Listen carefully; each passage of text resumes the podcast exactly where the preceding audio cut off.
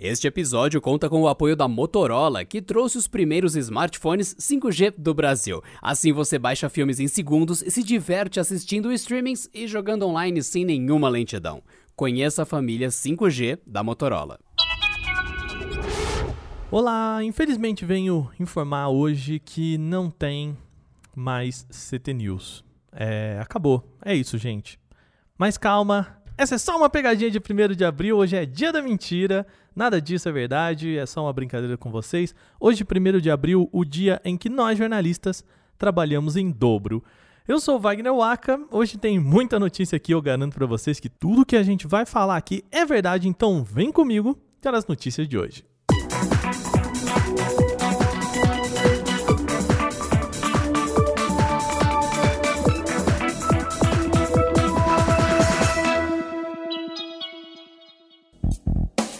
Vamos começar o programa, apesar da brincadeira de 1º de abril, a notícia mais marcante e verdadeira de hoje é o fim do Periscope, o velhinho app aí de lives do Twitter.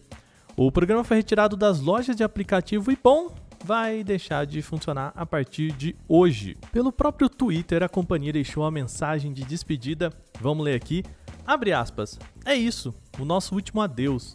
Hoje é o último dia que o Periscope vai ficar disponível. Nos despedimos com gratidão a todos os criadores e espectadores que abrilhantaram a comunidade do Periscope. Espero que possamos nos ver ao vivo aqui no Twitter. Fecha aspas. O app foi um dos primeiros a permitir as lives. Lá em 2015, o Twitter comprou o serviço, mas a falta de demanda fez com que a empresa fechasse a plataforma agora.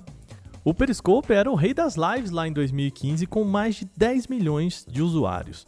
Eu mesmo confesso pra vocês que só fui fazer a minha primeira live lá pelo Periscope, saudade desse tempo aí. A página do app na web ainda vai permanecer ativa, mas somente para leitura. E quem tiver interessado em baixar os seus vídeos realizados pela plataforma, o Twitter tem uma página só para isso. Você quer lembrar a história do Periscope? É só entrar lá em canaltech.com.br que a gente conta tudo pra você. Até logo, Periscope, e obrigado pelos peixes.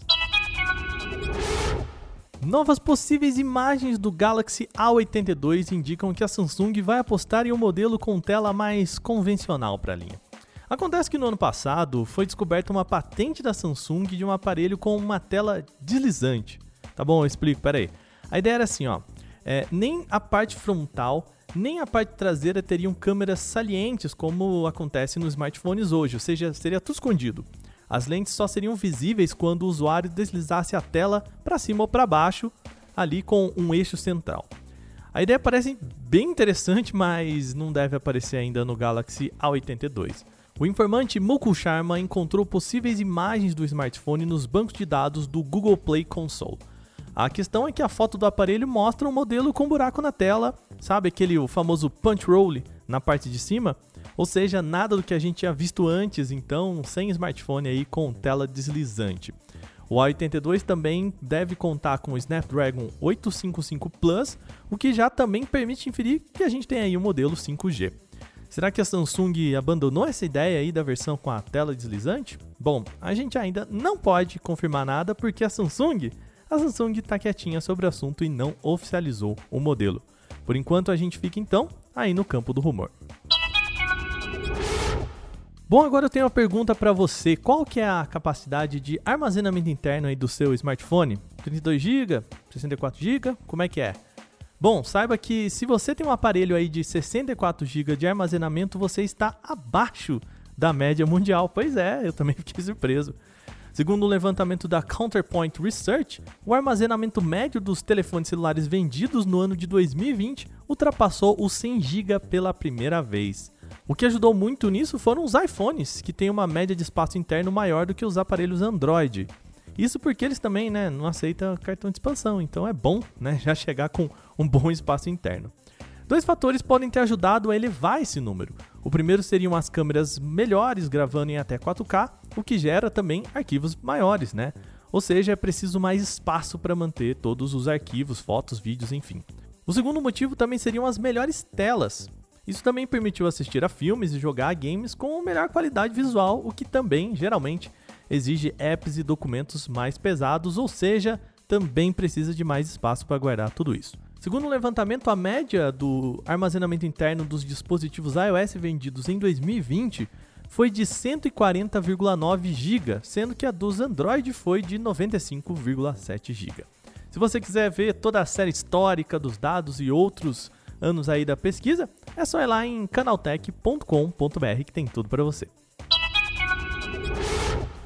O Facebook está tentando lidar com o viés de inteligência artificial na rede. Esse, aliás, é um tema que a gente já debateu bastante aqui no Canaltech. O enviesamento de uma IA é um problema comum e está ligado ao banco de dados que o método possui. Vamos lá, vou explicar que isso aqui é bem complicado, tá? Por exemplo, vamos supor que o RH de uma empresa trabalhe com uma IA para escolher entre candidatos para uma vaga de emprego. A gente pode supor que a escolha vai ser mais justa, já que não passa por escolhas pessoais do contratante, ou seja, vai ser escolhido por um robô, né, uma IA. Mas e se não houver pessoas negras no banco de dados que treinou essa IA para a seleção? Então, a IA nunca vai reconhecer uma pessoa negra como apta para o cargo, ou seja, o processo da mesma forma está todo enviesado. Tudo isso para explicar que os modelos baseados em IA do Facebook, assim como tantos outros modelos, também sofrem com esses cenários de enviesamento. Agora o Facebook lançou um conjunto de ferramentas chamado Fairness Flow, que vai ajudar os engenheiros a tentar mitigar esse problema. A ideia é que o Fairness Flow possa reconhecer esses dados e estimar o desempenho de uma análise artificial.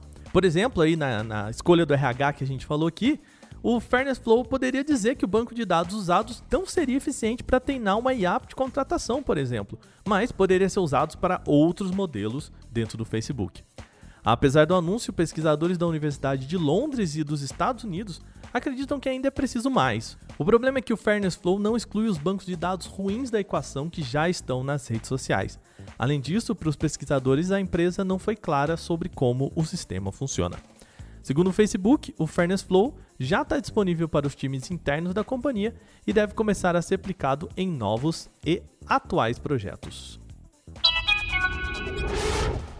Você se lembra do Google Play Pass, aquele sisteminha de assinatura de apps e jogos para rivalizar com Apple Arcade? Então, o serviço foi atualizado e vou dizer, tá bem recheado com uma nova leva de jogos aí para quem assina. O Google adicionou este ano já 39 games e a plataforma agora conta com 800 apps de acesso gratuito aí, né, para quem assina o serviço sem custo adicional, sem precisar pagar mais nada por isso. A lista inclui bons títulos com a adição aí de coisas muito boas, por exemplo, Dead Cells e até Star Wars Knights of the Old Republic, joguinho clássico aí que muita gente gosta. Tem game de Sonic, tem Monument Valley e muitas coisas bem legais lá na plataforma. Claro, a ideia ainda é rivalizar com outros serviços do gênero, principalmente o Game Pass. A plataforma da Microsoft ainda não está nos smartphones, não tem um aplicativo do Game Pass aí para Android ou iOS, mas a gigante dos consoles já está colocando seus pezinhos aí no mobile com jogos por streaming só com o xCloud. Atualmente o Google Play Pass com seus mais de 800 apps aí custa R$ 9,90 ao mês ou R$ 89,99 ao ano. Vale a pena? Eu sinceramente não sei, mas o nosso querido especialista em games mobile aqui do Canaltech, o Igor Almenara, testou, foi lá, acompanhou, ficou um tempinho e conta pra você tudo lá em canaltech.com.br, vai lá.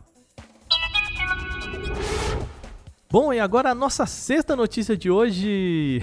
de novo, mentira, não tem sexta notícia de hoje não, é 1º de abril, vamos brincar com isso. Mas tudo que você ouviu aqui eu posso garantir pra você que tá tudo muito bem verificado com o padrão aqui do Canaltech, tá? Então a gente não faz fake news não, mesmo no dia da mentira.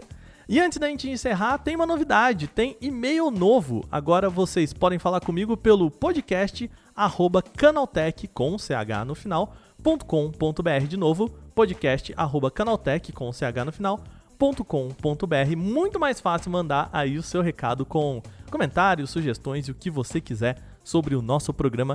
Manda lá que eu quero ouvir vocês. Lembrando, hoje é véspera de feriado, então a gente vai sextar mais cedo nessa semana. O Canaltech News vai tirar uma folguinha nessa sexta-feira e por isso não tem podcast amanhã. Mas a gente volta na segunda, cheio de novidades quentinhas pra você. Esse episódio foi roteirizado, editado e apresentado por mim, Wagner Waka, com supervisão dela, Patrícia Gnipper. Um bom feriado pra todo mundo, lembre-se, fiquem em casa e se cuidem.